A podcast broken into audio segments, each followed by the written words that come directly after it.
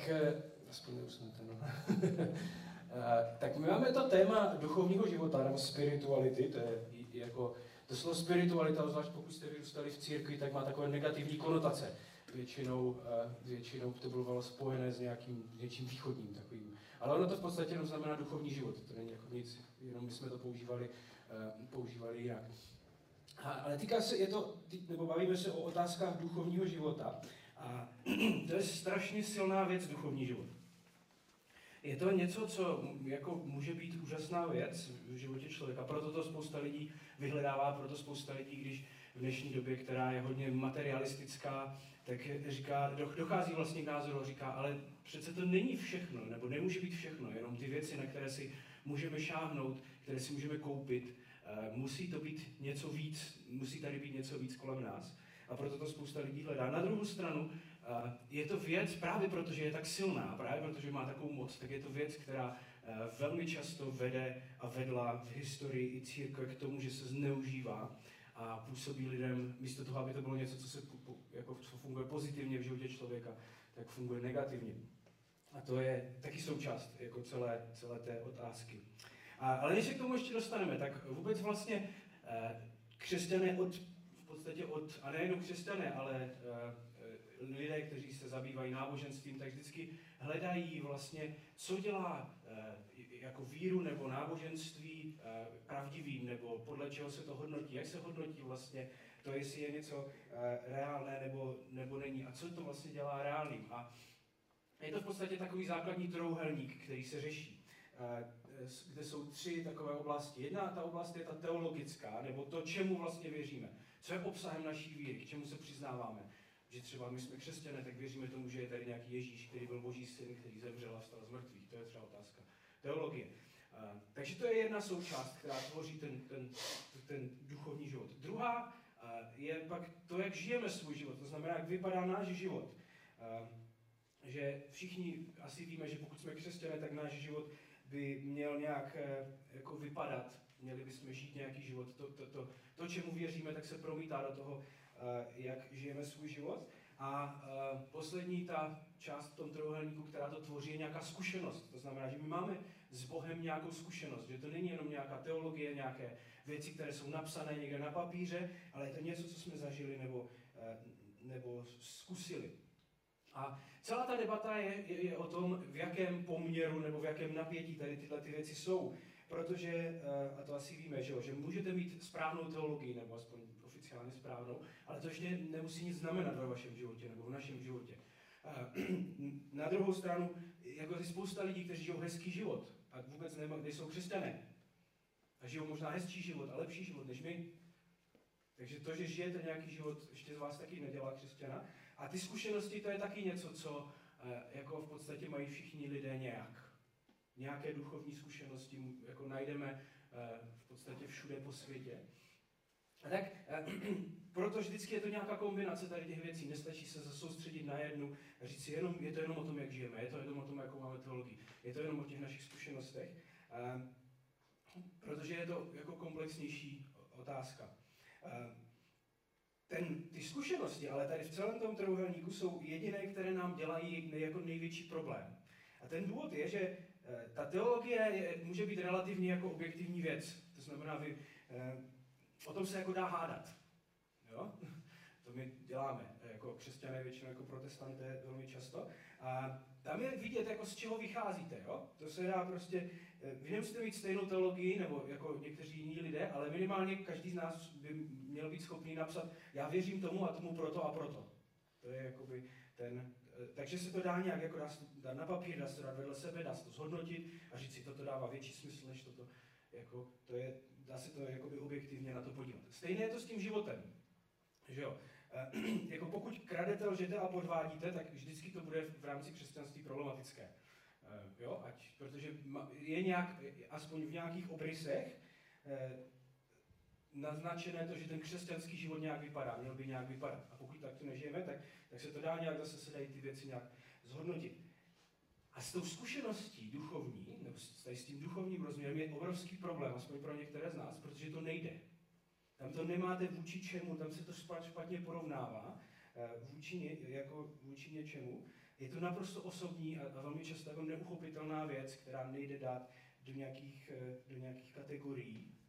Proto je to pro nás, obzvlášť křesťany našeho ražení, kteří mají rádi objektivní věci, velmi problematická věc, se kterou si úplně neumíme poradit. A Uh, ono třeba o, o tom celém včera měl být ten institut, který jsme nakonec přesunuli, o tom, jak porozumět mladé generaci. A tam to je třeba jedna z věcí, o které jsme chtěli mluvit, eh, protože eh, právě tady ta otázka té duchovní zkušenosti je něco, co velmi často působí určité napětí mezi těma generacemi. Protože jedna generace, ta, to řeknu hezky, moje a starší, tak my jsme vyrůstali v době, kdy eh, ta duchovní zkušenost se nějak dávala do nějak, snažili jsme se ji nějak zobjektivnit. Že všichni lidé vlastně měli prožít nějakou stejnou duchovní zkušenost. Když jste byli křesťané, tak jste museli prožít stejnou duchovní zkušenost, kterou jste pojmenovali stejnými slovy.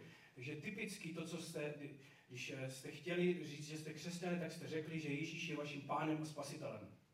To bylo to, jak se zobjektivizovala ta vaše duchovní zkušenost. Já si pamatuju, a, a pak přístup, přichází jiná generace, která jednak už nezná ten slovník, takže slova jako spasitel a pán pro ně nemají úplně takové jako konotace jako pro nás. A jinak oni to možná prožili, prožívají trošku jinak v životě. A, je to, je to, a vytváří to napětí, vytváří to problém. Já si pamatuju, že jsem seděl na jednom staršostvu, a, nebo když jsem byl v Hradci Krále, tak když jsme měli staršostvo, tak tam přicházeli lidi, když se chtěli nechat pokřtít. A teď to byli buď mladí lidi, nebo lidi, kteří přišli ze světa, kteří neznali ten, oni neměli ten náš slovník. A teďka my jsme tam 45 minut vždycky s ním člověkem seděli a čekali a snažili se ho dovést k tomu, aby řekl tu magickou formulku. Aby řekl, že Ježíš je můj pán a spasitel. A do, té doby, dokud to neřekl, tak tam seděli a prostě, a všichni, no jak bys to ještě jako jinak jako řekl. A co, jo, a, a snažili jsme se to člověk jako navést, aby to řekl. Takže já už jsem potom, když jsem dělal přípravy ke křtu s těma lidmi, tak jsem říkal, víš, pověz mi ten svůj příběh. Tak oni mi pověděli ten svůj příběh těma svýma slovama. A já si říkal, no, a pak jsou tady lidi, kteří to, co ty jsi řekl, tak tomu říkají pán a spasitel. A říká, a to je zajímavé. Pak jsme přišli na to staršostvo, byl ten rozhovor, a oni se tam zase už furt se čekalo, až řeknu, a říkám, víš, a pamatuješ, jak jsme, si, jak jsme se bavili na té přípravě, že někteří lidé tomu říkají, a řekli pán a spasitel. Bylo, jo, výborně, okřtíme, hotovo, máme, máme to hotové.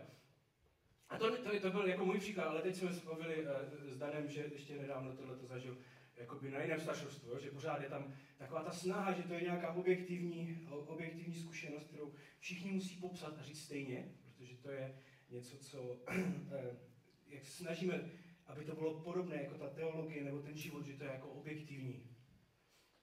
A e, tady ta snaha, jakoby to takhle lidem kategorizovat, tak přináší spoustu problémů. Ten úplně základní problém, eh, který je, Eh, který jako se objevuje v církvi, a teď jsem o tom mluvil už asi se dvěma zborama eh, nebo církvema, které vznikly podobně jako Maják, vznikly nově a možná vznikly trošku díl, takže jejich děti už jsou trošku starší.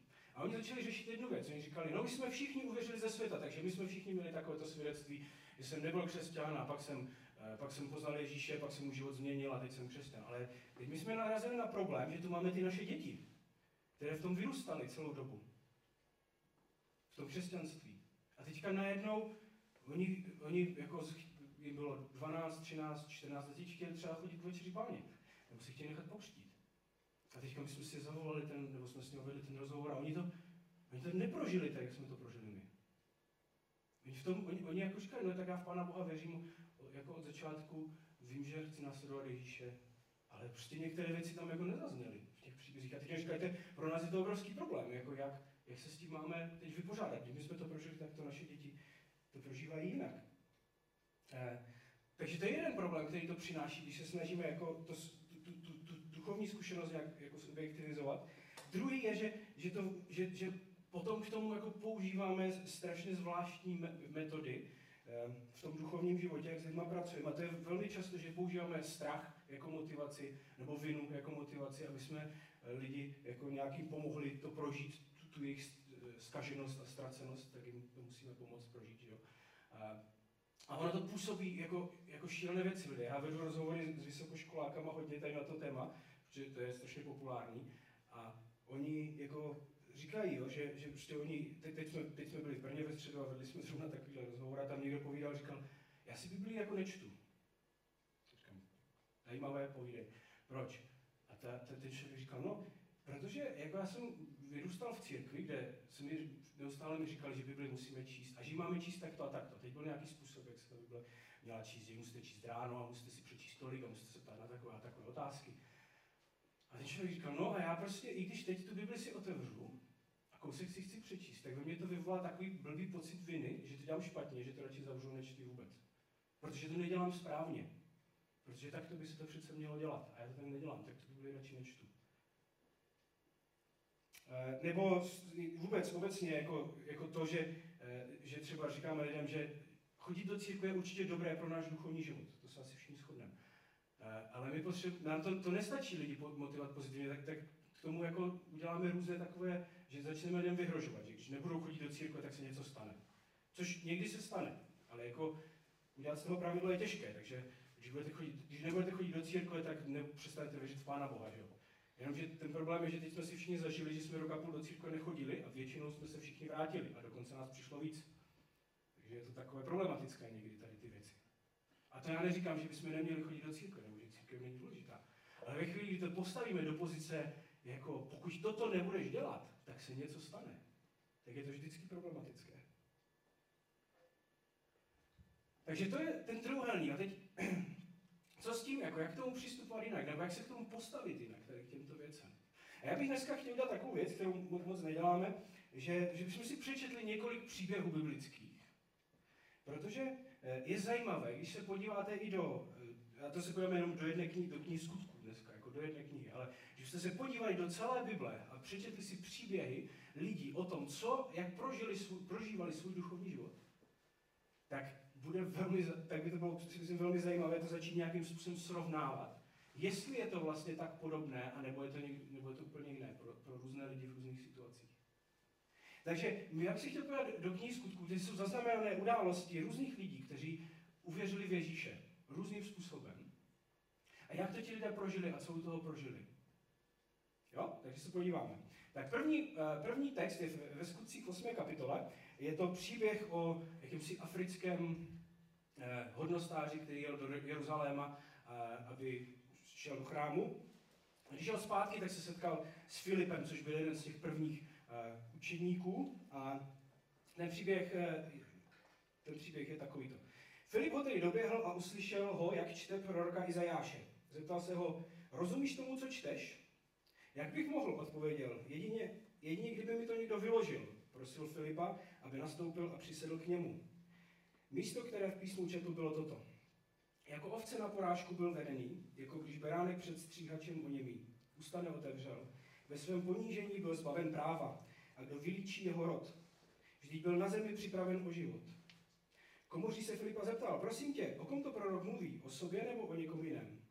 Filip se ujal slova a počínaje tímto místem písma mu zvěstoval Ježíše. A jak jeli, cesta vedla kolem nějaké vody. Komuří zvolal, pohleď, voda, co brání, co brání, abych byl pokřtěn. Nechal zastavit vůz, oba Filip i komoří se stoupili do vody a Filip ho pokřtil. Tak to je první příběh, je zajímavý, že? Který třeba, když se nad tím zamyslíte, eh, obrovský důraz v našich, v našich tradici a kultuře byl, že si každý máme číst sám Bibli pro sebe. Podívejte se, co říká zbožný eh, eh, dvořan o tom, že si četl Bibli sám pro sebe, že ji nerozuměl. Což je zkušenost mnoha lidí, když si četl Bibli sami pro sebe, že ji nerozumí. Eh, tak proto přišel někdo, aby mu pomohl ji vyložit. Ale já nevím, když si přečtete tento příběh, nechybí vám tam něco? Jakože on třeba, tam třeba není vůbec napsané, že ten člověk, já nevím, se modlil nějakou modlitbu, nebo že by vyznával své hříchy. To tam není nikde v tom příběhu napsané. Vy tak si řeknete, to, tam určitě, to se určitě stalo, protože máme takovou představu, že takhle se to musí stát, ale tam to není napsané, že by se to stalo. Tak to je jeden příběh. Druhý příběh, ten je takový, to je takový uh, známý příběh, je to příběh Apoštola Pavla, který uh, uvěřil, když jel do Damašku, tak se setkal s Ježíšem. A tady na tom prvním příběhu toho dvořana je zajímavé, tam je to takové, jako dva borci se potkají uh, ve vlaku, to je ten skoro ten příběh, že? A teď si začnou povídat o Bibli, čtou spolu Bibli a ten jeden uvěří a to je všechno. A ten druhý jde dál. Jak ten druhý vystoupí, ještě tam někde na nádraží pokřtí a pokračuje jakoby dál. Jo? Tak to je ten první příběh. Druhý příběh a pošla Pavla. Když už se cestou blížil k Damašku, náhle ho obklopilo světlo z nebe, tady se mluví teda o Pavlovi. Padl na zem a uslyšel hlas. Saule, Saule, proč mě pronásleduješ? Zeptal se, kdo jsi, pane?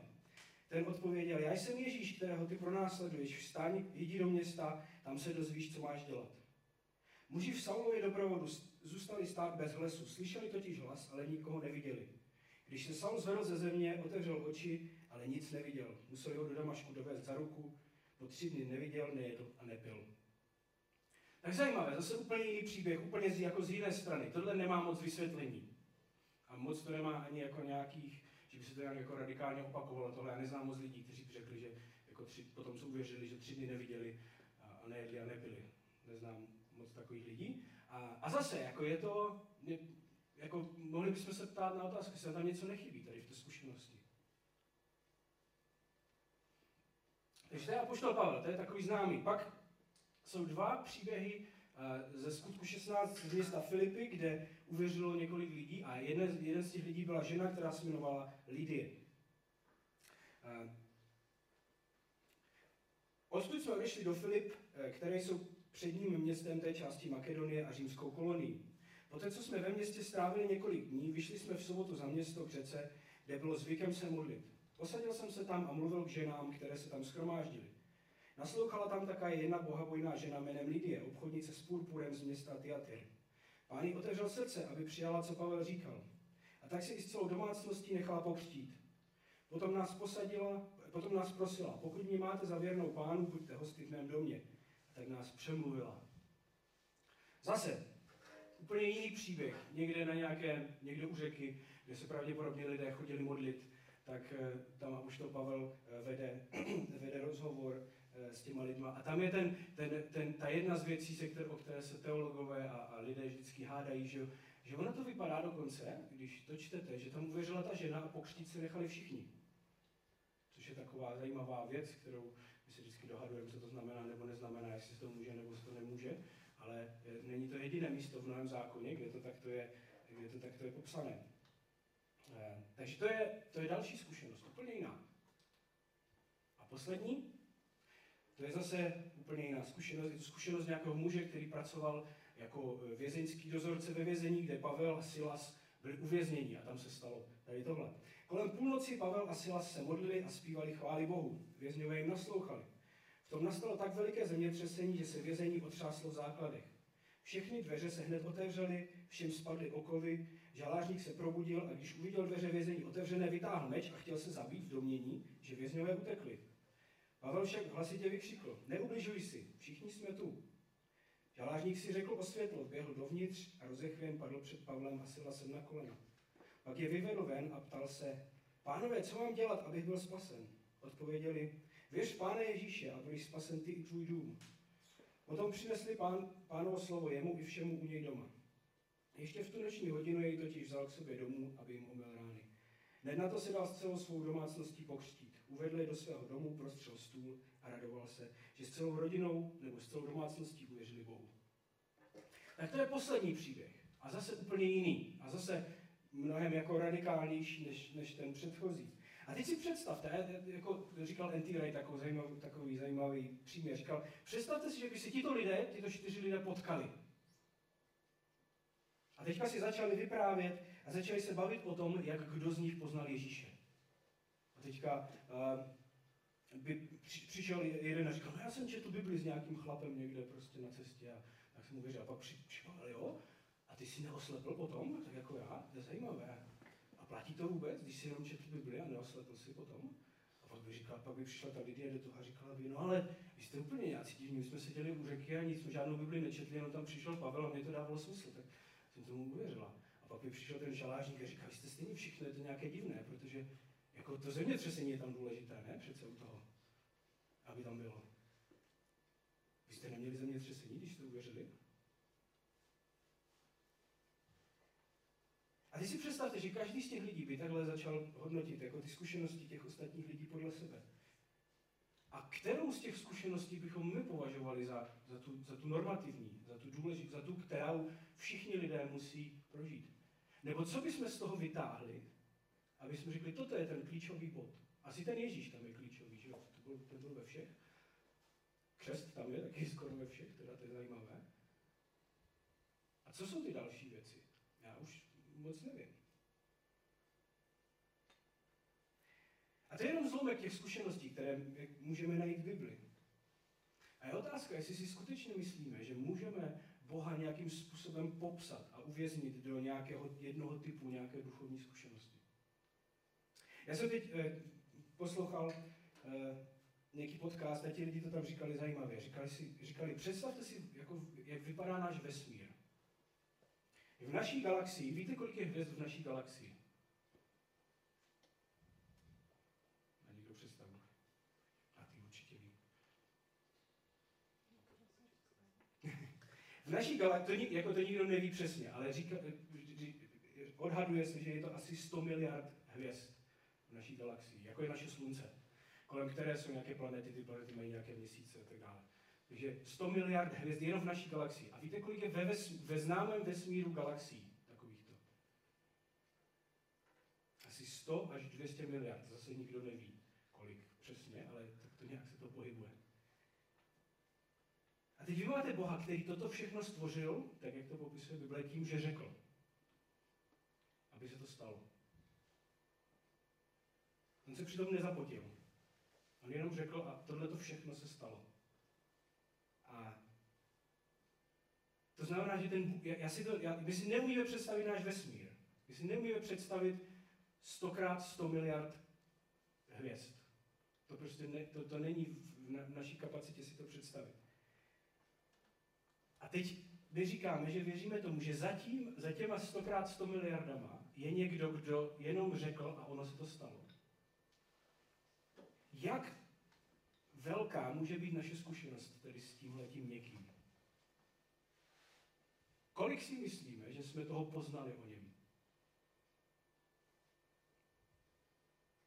A je možné, že někteří lidé se na to podívali možná jenom o trošku, trošku z jiného úhlu a uviděli jenom o kousek něco jiného než my. Je možné, že s tímhletím Bohem mají jiní lidé trošinku jinou zkušenost než my. A pro mě tohle je jednoznačná odpověď na ty nejrůznější debaty, které církvi vedeme o tom, jestli ten nebo onen člověk věří nebo nevěří správně. Na základě nějaké jeho zkušenosti. A teď já, jsem, já si myslím, aspoň pro mě tady z tohohle celého vyplývá uh, takováhle jedna věc, že pochopení pro duchovní zkušenost jiného člověka je vyjádřením pokory na naší straně a vědomí boží velikosti. Takže my vidíme, že Bůh je mnohem větší, než nějaká naše zkušenost. A že obsahuje mnohem víc. Takže to je, e, to je tahle ta věc. Já jsem, e, jak už Petr říkal, my jsme dělali takový podcast s Jančím a já jsem nedávno narazil na, na, na jednu knihu, která mě velmi oslovila. Je to kniha, která mluví o tom, jak se, jak se v životě člověka vyvíjí víra. Že víra není něco, co má, je v celém životě, nebo co musí být v životě stejné, ale že to může být, že se to nějakým způsobem může vyvíjet. My totiž máme takový pocit někdy, že takto, takto by se měla vyvíjet víra v životě člověka. To znamená, máte víru a máte čas. A ta víra v ideálním světě by měla nějakým způsobem růst. A to, eh, jak roste nebo neroste, hodnotíme, záleží na našem kontextu církevním, podle toho, z jaké jste tradice, na základě jedné z těchto dvou otázek. Buď čemu věříme, to znamená, jak silná je naše teologie, nebo jak, jak, jak jasná a, a přesná je naše teologie, čemu věříme, a nebo jak moc tomu věříme. To znamená, jak moc jsme přesvědčeni o tom, eh, čemu věříme. Je tak to, a, a pokud, jako věří, pokud máte víc informací, to je ta první otázka, že jo? a nebo jste víc přesvědčení, to je ta druhá, tak vaše víra nějakým způsobem roste. A, ale eh, to, co, to, to, to, o čem mluví eh, jako různí psychologové, pedagogové, filozofové v dějinách, je, že víra v životě člověka se vyvíjí možná trošku jiným způsobem, než jenom tady tímto. A to, že jsou určité fáze v našem životě, kdy je to jako, vy, vy, vy žijete, věříte, vidíte svět nějakým způsobem a pak najednou ho vidíte jinak. Takže to je tak, jako když máte eh, kalhoty, když, když, když vám 13 a jedete na, dou, jedete na prázdniny k babičce na dva měsíce a po prázdninách se vrátíte a je vám pořád 13 a oblíknete si kalhoty, které jste měli před prázdninami a oni vám končí tady. A oni vám prostě najednou nesedí ty kalhoty, protože vy vidíte svět jinak. A e, ten důvod, proč to říkám, je, že pro mě tady tohle to bylo zase znova takovým potvrzením právě té myšlenky, že, že jenom v této místnosti budou lidé, kteří se nacházejí pravděpodobně v těch prvních dvou uh, uh, fázích toho, jak vidí svět a jak vidí víru.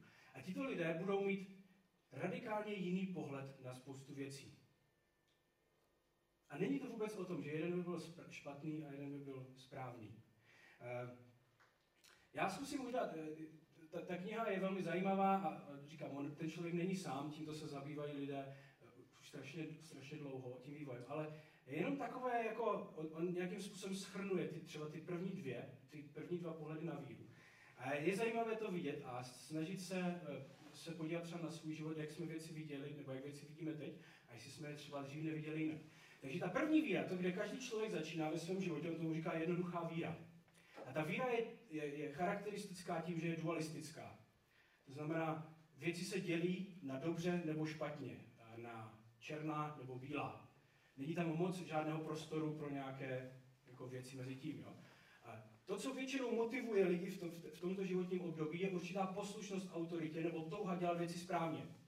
To znamená, proč se dělá to a to? Protože to je správně. To je ten důvod.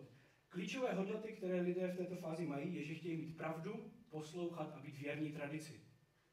To je to. Předpoklad, který je, je, že všechno je možné poznat. To znamená, že my můžeme v tomto vesmíru poznat úplně všechno, proto jsme schopni rozhodnout, co je dobře a co je špatně, co je černé a co je bílé. Autority jsou vůdcové, kteří znají pravdu a správné odpovědi. Jsou to lidé, kteří vám řeknou, eh, co je dobře a co je špatně. A lidé se dělí na dobré a špatné. Selhání, když někdo udělá něco špatně, tak je v kategorii morální, morálního selhání, to znamená, že se provinili proti nějakému morálnímu standardu, neposlušnost a vůči autoritě nebo ignorování pravidel, tak to se to hodnotí. Dobrá zpráva je, že je tady možné odpuštění. Odpuštění chyb. A pochybnosti to jsou selhání, slabost nebo zrada. A to je nějaká jedna fáze, kterou vy, v podstatě všichni lidé v životě někdy projdou. A někteří lidé v ní zůstanou celý život. To není tak, že vy nutně musíte jít dál. A e, je dobré to vědět a je dobré vědět, že to možná e, má své plusy a má to své minusy. Že třeba ty slabiny tady tohohle pohledu jsou, že tito lidé jsou velmi často takový úzkoprsí, až útoční, že, mají, že jsou ochotní se být za pravdu za každou cenu. A to, proč lidé, proč pro spoustu lidí je to velmi lákavé, je, že to nabízí určitý pocit jistoty a bezpečí.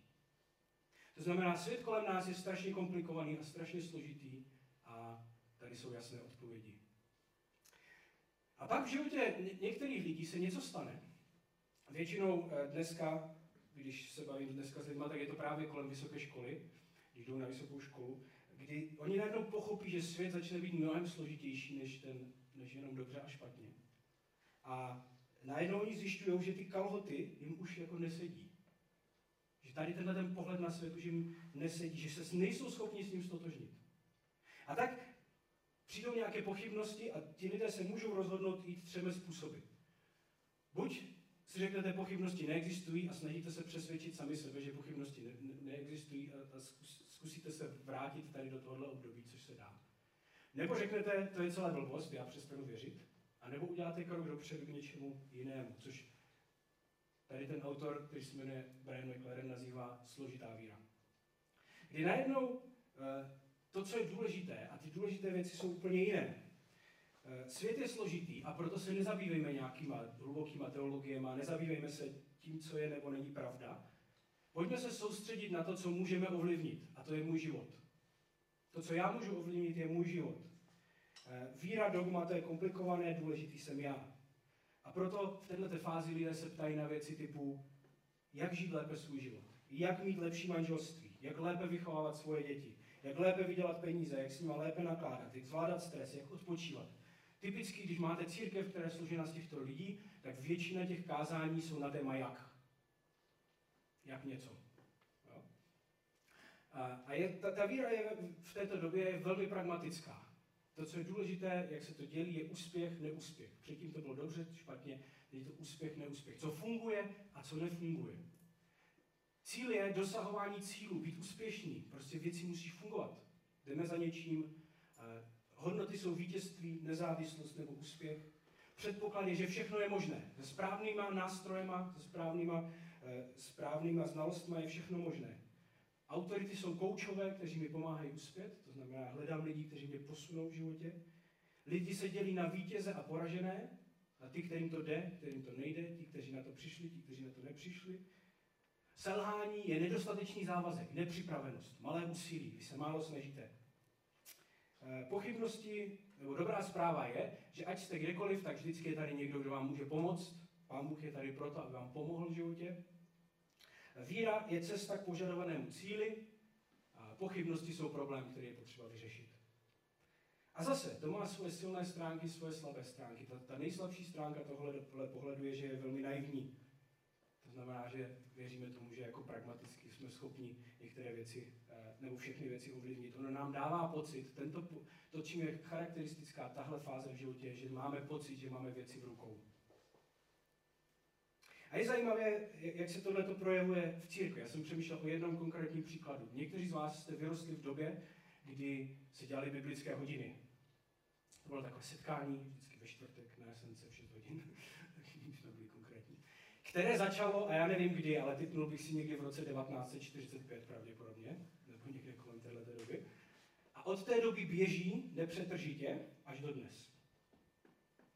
A proč se chodí na biblické hodiny? Protože to je správné. To není o tom, že vy byste nějakým způsobem, že by to k něčemu jako směřovalo, nebo něčemu, eh, k něčemu jako spělo. Ale je to správné, tam se prostě má chodit. To vám pomůže. Dnes, dnešní době, já jsem byl součást toho, když se vedla diskuze v církvi u nás, že biblické hodiny přestávají fungovat, jediní lidé, kteří tam chodí, je 60+, plus, a, a že prostě biblické hodiny nefungují. A pak přišel třeba Tomáš Karlec v Olomouci s tím, že začal dělat biblické hodiny, ale úplně jinak. A to, že řekl eh, lidem, přijďte, celý rok budeme studovat nový zákon, od začátku do konce, každý čtvrtek, tři hodiny budeme studovat nový zákon, vy si přečtete tohle a za rok budete, mít, budete prostě projedete nový zákon. A lidé, věřící, nevěřící, mladí, chodí na biblické hodiny každý čtvrtek. A ne na hodinu, ale na tři hodiny. Protože je to postavené jinak. Je to stejná věc, ale je postavená jinak. Je tam cíl, je tam nějaký pocit, že když něco, že něco dokončíte. Je to stejná věc, ale postavená jinak. A to je jenom jeden z příkladů toho, jak tady tohleto, jak tady tohleto funguje. Tak, já si už strašně přetavujem, že Petře? možná je to pro někoho zajímavé. Uh, čili to, to je jenom jeden z příkladů toho, jak se ukazuje, že ta rozdílnost těch duchovních zkušeností uh, je strašně důležitá. A možná, možná poslední věc úplně k tomu celému je, že, že ta námitka je, že ty duchovní zkušenosti jsou ale strašně neurčité, nebo vágní, nebo nevyspytatelné, neuchopitelné. Že se to celé, ta víra potom přece může strašně jednoduše rozpliznout. Ale k tomu slouží ten trouhelník, aby nás jako neuvedl do toho, že, že se to jenom celé životě rozplizne. A pak ještě možná jiná věc. Jo? Já si myslím, že, že, jsme to, že možná jste to zažili, já jsem to zažil, jo? kdy lidé argumentovali svoji duchovní zkušeností. Byli to stejní lidé, kteří argumentovali tím, že si mají někoho vzít, protože to prožili, že si ho mají vzít. A pak stejně lidé argumentovali tím, že se mají rozvést, protože prožili, že se mají rozvést. Takže je to velmi jednoduše zneužitelné. Dá se s tím něco dělat, určitě se s tím dá něco dělat. A ten, ten, ty, ty čočky, kterými my se musíme dívat na duchovní zkušenost, jak ať svoji nebo cizí, je, v Ježíš, je skrytá v Ježíšovém příběhu. My máme toho Boha, který stvořil vesmír s těma galaxiema a s tím vším, který se stal člověkem.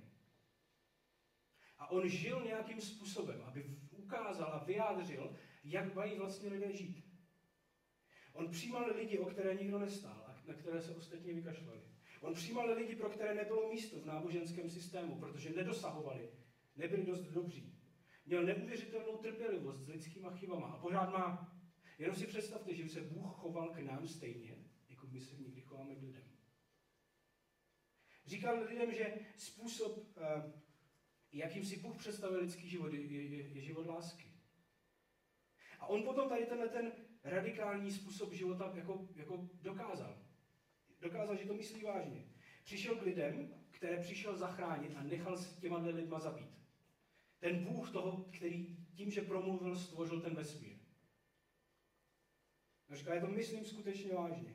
A já jsem, proto jsem přesvědčený, že ten, ten způsob existuje, jak se dívat na duchovní zkušenost. A to je tak, že, eh, že se dívat a klidně hodnotit svoji, nebo možná někdy, někdy i cizí, ale hodnoťme ji podle toho, jestli nás vede k tomu, aby jsme žili takový život jako Ježíš.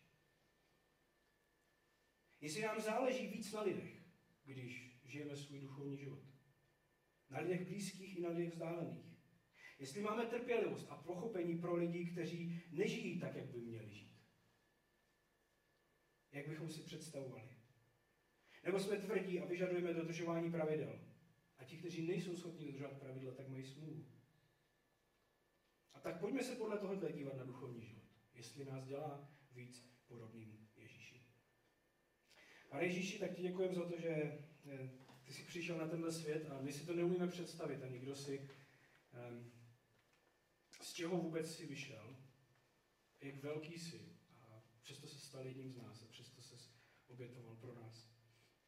Tak tě prosím o to, aby jsme tohle dokázali pochopit, že možná kolem nás jsou lidé, kteří vidí eh, život jinak než my, kteří mají možná jinou zkušenost, než máme my. Aby jsme dokázali mít pokoru a trpělivost jedni s druhýma. Aby jsme hledali porozumění jedni druhým a pomáhali si na té cestě, abychom.